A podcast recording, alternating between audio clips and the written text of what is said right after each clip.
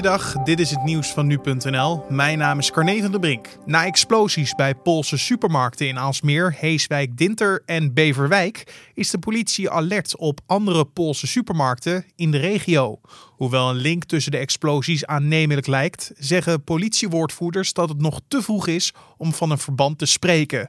De 3 supermarkten dragen allemaal de naam Bierdronka, het Poolse woord voor lieve heersbeestje, maar hebben verschillende eigenaren.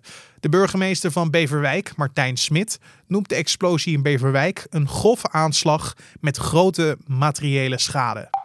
Het RIVM heeft vandaag ruim 6500 nieuwe positieve coronatests geregistreerd. Dat zijn er meer dan het gemiddelde van de afgelopen 7 dagen. Daarnaast zijn in het afgelopen etmaal 66 nieuwe corona-gerelateerde sterfgevallen geregistreerd. Het is de 8e dag op rij dat het aantal nieuwe positieve tests boven het daggemiddelde uitkomt. Er wordt meer getest, maar het percentage positieve uitslagen is in de afgelopen week ook gestegen ten opzichte van een week eerder.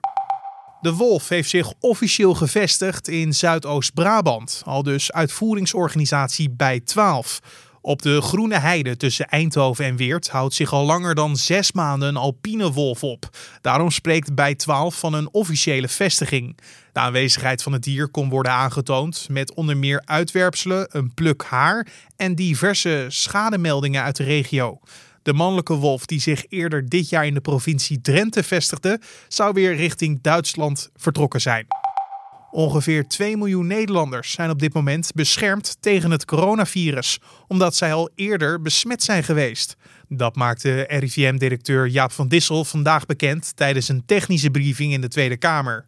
Het aantal ligt veel hoger dan de positieve coronatests die bij het RIVM bekend zijn. Dat betekent dat meer mensen met het COVID-19-virus in aanraking zijn geweest dan nu officieel bekend is. En tot zover de nieuwsupdate van nu.nl.